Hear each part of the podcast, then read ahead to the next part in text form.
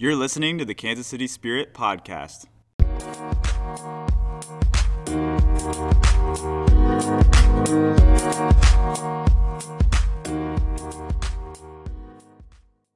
KC won't be the next Austin, but it could still be the next big thing by Ben Pitano.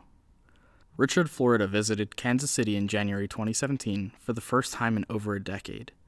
As the biggest name in urbanism since Jane Jacobs, Florida's words carry significant weight wherever he goes.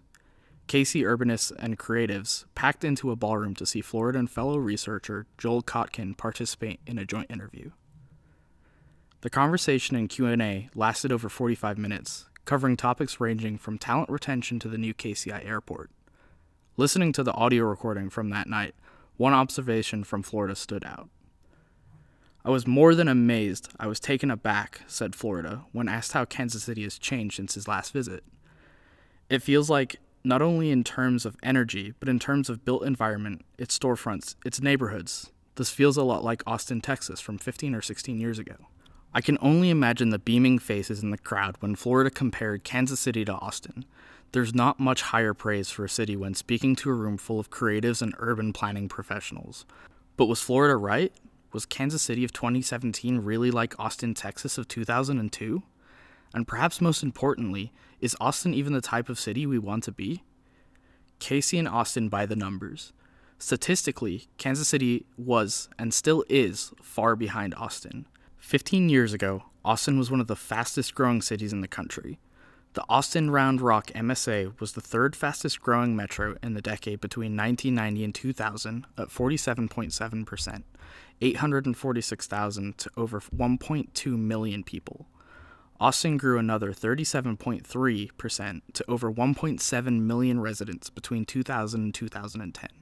Kansas City, on the other hand, is expected to grow 6% between 2010 and 2020, far off the pace of Austin in the early 2000s. How about GDP?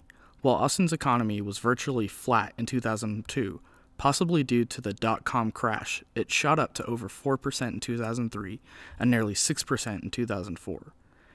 KC's total metro GDP in 2017 grew at 2.7% compared to the nationwide metro growth rate of 2.1%.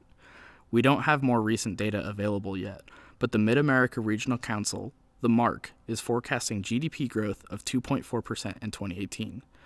Besides Austin, Kansas City is struggling to keep up with other peer metros as well. KC Rising, a new initiative from MARC that compares Kansas City to its 30 peer metros, has the stated goal of Kansas City to become a top 10 metro in three key economic areas GDP, number of quality jobs, and medium household income. The best KC is doing today is 13th in quality jobs. So, by the numbers, Kansas City doesn't look anything like Austin, and maybe it never will. But this comparison fails to consider a more fundamental question Is Austin worth emulating? The new urban crisis. Austin's economic and population growth is impressive and enviable. Most Kansas Citians would be thrilled if Apple decided to build a $1 billion campus in KC like they're doing on Austin right now. But the meteoric growth comes at a cost, and Austinites are starting to feel it affordability, homelessness, traffic congestion. Austin is experiencing the same growing pains as Silicon Valley, LA, and New York before it. Geeks and musicians once fled expensive coastal cities for Central Texas. Now they're leaving Austin and looking for greener pastures.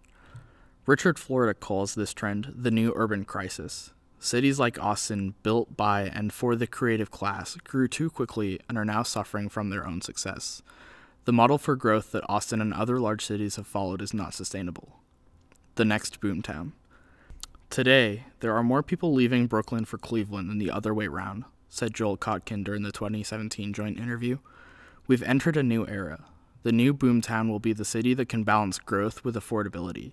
It will be a place where creatives want to live and work, but can still afford to buy a house and raise a family. What city does Richard Florida think is best navigating this new era? I'm going to say you, said Florida, addressing the Kansas City crowd in 2017. According to Florida, Kansas City ranks among the top 10 best cities in New Urban Crisis Index, a measurement of economic inequality, racial inequality, and housing affordability levels. In other words, Kansas City is doing growth right. That's not to say we don't have problems. Violence, poverty, and segregation are significant issues plaguing our city today. We will not succeed until we make progress on those fronts. But it's better we resolve these issues now, and not when we have the added pressure of over 350 people moving here per day. The ability to provide an affordable, livable quality of place option is Kansas City's real opportunity, said Richard Florida. Silicon Valley couldn't do it, LA and New York couldn't do it. Now, hot cities like Austin, Denver, and Portland are failing to do it.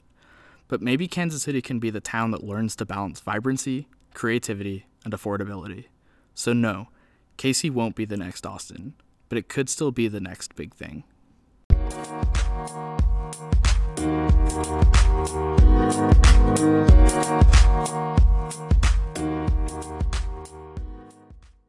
Back in that conversation, they they spoke to how Kansas City could potentially be the new Austin. This took place in 2017. Um, we see now in 2019 that if we look at the numbers, we weren't even close to what Austin's growth was at that point. But that may not be a bad thing. Um, there's a lot of data for you to look through in this article. Um, so if you do want to see the data points that we talk about when we read this, go ahead and check out the full article on the website, and you can click in to listen to that interview, find a lot of the data and statistics that we've we've gone through throughout this reading. So, if you're like me and you don't like to read that much, but you love to listen to podcasts, hopefully what we're doing here is great for you. Uh, as someone who likes to consume a lot of my media by listening or watching things, I tend to sort of miss the long form content that we love to produce sometimes, um, and that same content from other people. So, hopefully, you can subscribe on Spotify or iTunes or wherever you consume your podcasts and keep up with our articles here. And in doing so, it lets us know that this is working and this works for you, and we'll continue to do it in the future. So go ahead and subscribe.